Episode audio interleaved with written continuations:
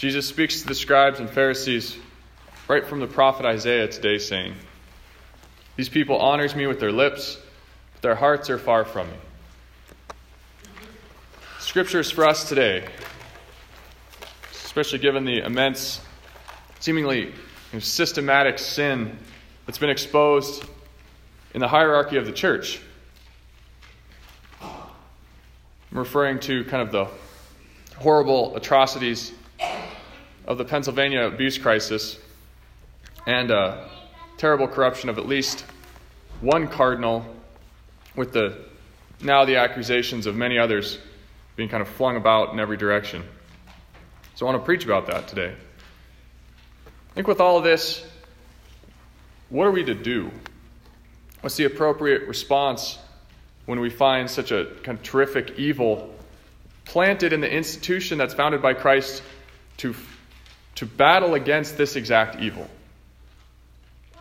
How do we respond when we look upon kind of these wicked men who go about in the light as though they're going to teach us the ways of holiness and then you know, go about, go about in the darkness with their awful deeds?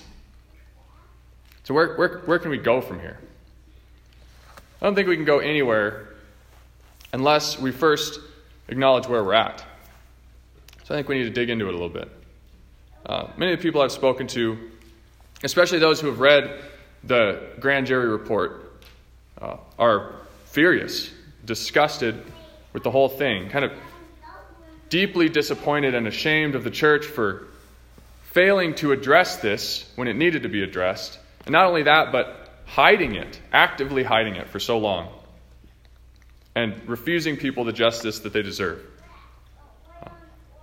And finally, I think a lot of people are afraid that this is going to destroy the church, or at least make our voice irrelevant in the world. If those are your feelings, then I am right there with you. Now, I feel all of these things, but also, most of all, I'm just angry. I feel obliged as a priest to read the Pennsylvania grand jury report, but I do it 10 minutes at a time because otherwise I'm going to end up throwing a chair through a window. I think in everything, though, we take it to God.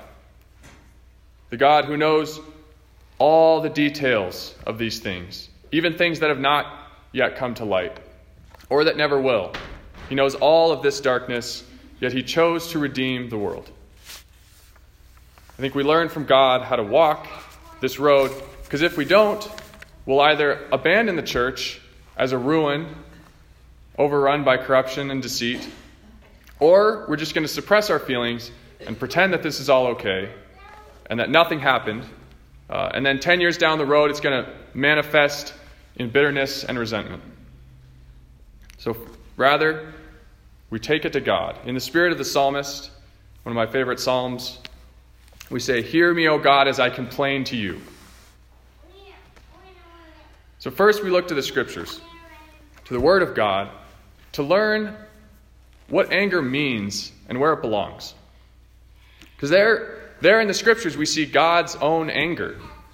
You know, in the, throughout the Old Testament and the New Testament, we see it in today's gospel. And I think we're often confused by God's anger because, I mean, we just find it kind of unreasonable and incomprehensible because it's so difficult for us to reconcile it with His love. That God, how can an angry God be a loving God? Yet I think it's in times like these that we realize just how necessary and good anger is. In the book of Jeremiah, God, God sees the people of Israel oppressing their own poor, the widows, the orphans, taking money from those most vulnerable and using it to adorn the temple in their priestly garb. And he's had enough. And he tells them through Jeremiah See now, says the Lord God, my anger and my wrath will pour out upon this place. It will burn without being quenched. And that's a fitting response. Because what sort of father sees his children oppressed, sees them abused and abandoned, and, and, and can remain indifferent to that? Certainly not our God in, in heaven. It's not how he operates. When he sees these great injustices, his anger burns like the sun. Father Nathaniel Hines, an old friend of mine, tells us it's, God is angry with evil precisely because he loves us. It's in his pure love, God cannot tolerate evil. So God's anger in the face of evil is, is evidence of his, the authenticity of his love for us. And so also for us. When we find ourselves furious in the face of this great travesty and, and of the cover up that allowed it to stay in the dark for so long, we look to God as our guide for this righteous anger. Because He gave us this passion to energize us, to stir us to action in defense of the innocent. Our anger can, if directed appropriately, drive us to root out corruption. It can give us an alertness that will never allow anything like this to happen again.